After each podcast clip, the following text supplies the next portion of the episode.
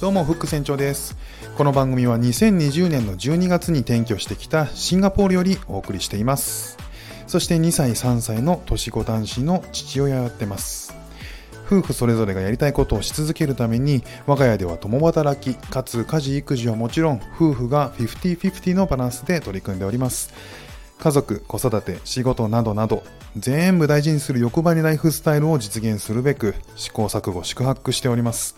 そんな経験をもとに、多民族、多文化、多言語のここ、シンガポールで生活することを通しての気づきや考え方、などなどをお伝えしていきますので、少しでもリスナーさんのお役に立てれば嬉しいです。どうぞお楽しみください。1月の26日火曜日、シンガポールの時間は今9時20分です。1時間、日本とは1時間時差があるので、日本時間は10時20分ですね。シンガポールの気温は今27度でございます。今日は一日ですね、気温が割と高めで、えーと、ムシムシした気候でしたね。えー、久しぶりにこう家にいて窓を全開にしていても、えー、風は多少入ってくるんですけどそれに追いつかずに汗が出てくるようなね、えー、感じでしたさあ今日ねお話しするのは、えー、現在僕が通っている映画学英語学校 映画学校じゃなくて英語学校ですね。についてお話ししたいと思います、えー、僕は1月中旬から英語学校に通ってます。もともと日本でもですね、えーと、オンライン英会話やってたんですけど、えー、シンガポールに来てからはね、えー、英語学校に、えー、英語学校であのリアルな学校に通い始めました。でこれまでの、えーと、僕の経験上こう義務教育の授業っていうのは日本語がしゃべる先生から教えてもらってたのでテキストの横には英語の訳とか載ってるし先生自身もこう日本語で教えてくれるっていう環境だったんですね。ところが、えーと、今言ってるところっていうのは、まあ、ここシンガポールなので、えー、先生も日本語喋れないんですね。もちろん日本語喋れるえ、先生の授業も受けられる、えー、選べるし、そういった学校もあるんですけど、あのまあ、あえて日本語を喋れない、えー、ところににしました。で、えー、クラスメートもそういうこそういうところなんで、母国語が、母国語が英語メインじゃない、えー、国の人たちが来てるんですね。で、えーと、そんな中でですね、えーと、みんなからの質問とかも当然英語だし先生の応対も全て英語っていうなんだかねこう不思議な感覚ですね。こっちは英語をがわからないのにそれに対して英語で教えてもらうっていう。いやいや英語知りたいんだけどなここそれがわからないんだけどなと思いながらえー、そんなね、えー、と英語のどっぷり使わるような、えー、環境の学校に通っております。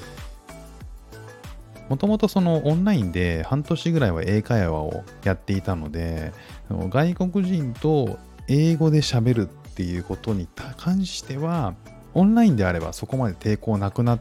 てはいたんですよね。で、えっ、ー、と、コロナの影響で、えーと、僕も子供2人と、えー、3人でね、えーと、シンガポールに着いてに来る時も3人でしたし、えー、空港に着いてからのこういろんなこうコロナによる、えーと、聞き取りだったりとか提出書類みたいなことを空港でやったりとか。でホテルに移動したら今度は、えー、と電話で、えー、とフロントからかかってくるなんでしょうね。こう通常のえー、旅行とかに必要なやり取りじゃなくてコロナによって、えーと、ホテルが僕にいろいろ聞かなきゃいけなかったりとかホテルからのイレギュラーな、えーと、オファーっていうのを、えー、僕が受け答えしなきゃいけなかったんでまあそのオンラインでやってたっていうのはまあある意味良かったなというか、えー、やってなかったらもっとしんどかったなって思ったんですけどまあなんとかね拙い英語で乗り越えました。でちなみに僕の英語力は中学の時に真面目にやってなかったんじゃないかなって思うんですけど多分あの中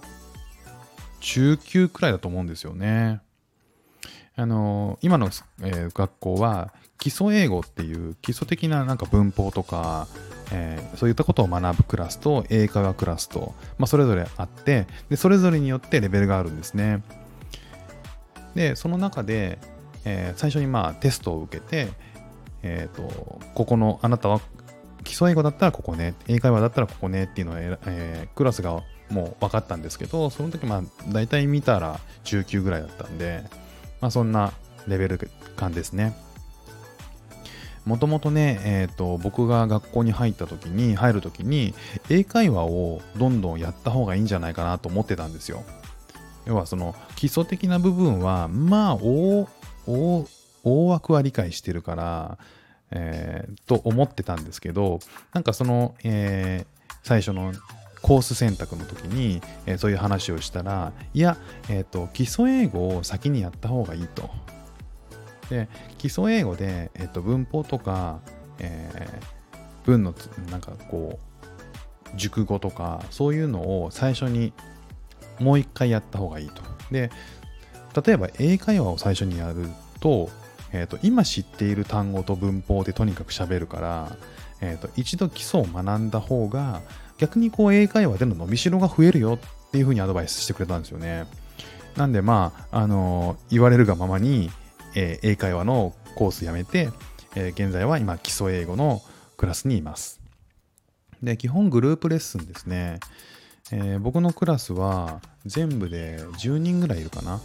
でクラスメートはタイ、タイ、中国、マレーシア、ロシア、ドイツ、日本人ですね。で中国人は結構多いですね、割合としては。3人ぐらいいるかな。で、意外だったのが入国して直後に来てる人たちばっかりかなと思ったんですけど要はこう英語が必要だから必要に迫られて勉強しに来てるっていう風に思ってたんですけど結構ねなんか中国系の人はね数年経ってる人も多いんですよこっちで数年生活しててそもそも働いてたりとかしてっていう人が結構いてなんでだろうなって聞いたんですけど要はね、なんかシンガポールで母国語である中国語っていうのは、まあ、かなり、えーと、一般的にしゃべ使われてるんですよ。7割中国人なんで、まあ、なのでこう普通に生活できるんですよね、中国語でができれば。なんですけど、えっ、ー、と、英語もできれば、えー、学びたいっていうことで、えっ、ー、と、来てるみたいですね。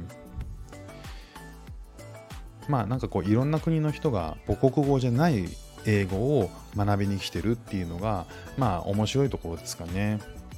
ででもね、えー、とやっぱり英語で英語なんでついていくの本当大変ですね。先生が英語ですからね。英語の勉強を英語でやって英語で質問が飛び交うって いうのがもうそもそも一個手前なんですよね。あの英語の、えーと詳しいことを学ぶ前に今何をやってるかが聞き取れないっていう。今どこのテキストのどこにいるのかがちょっと油断するとねすぐ分かんなくなっちゃうんですよね。だからヒアリング力が足りないのかな。だからそもそもスタート地点に、えー、立つのが必死なんですよね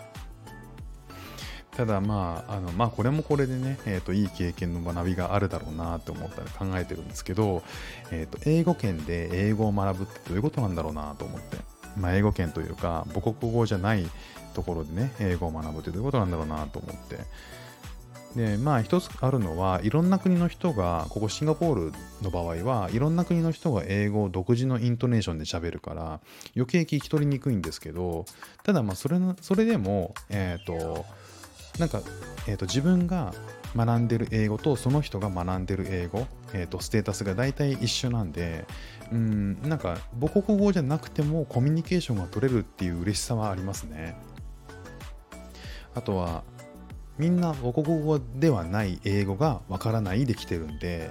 え、ー、とそれはそれでこう自分がわかんないこととえ、ー、と英語が母国語じゃないこの人が分かんないことが一緒だったりとかするのもあやっぱりあの同じとこでつまずいたりとか分かんないことって同じなんだなって思うと同じ人間なんだなって思うことができます。例えばこう must と have, have to have to の違いに混乱してたりとか be going to と will の違いに混乱してたりとかなんかその使い分けってそれえー、なんか分かんないよねみたいなことを言ってる人がいたりとかうんなんか自分がつまずいた部分とかもうなんかうん、近いなと思ったりすると親近感が急に湧きますね。あとは日本語で受けるよりも理解が100%合ってるかわからないっていうのがちょっと,、えー、としんどい部分ではありますね。日本語で、えー、答えをもらえると、えー、100%理解に近づけるんですよね。要は自分で、えーと、納得ができる説明を受けられるんで。だけど、英語で返ってくるんで、結局その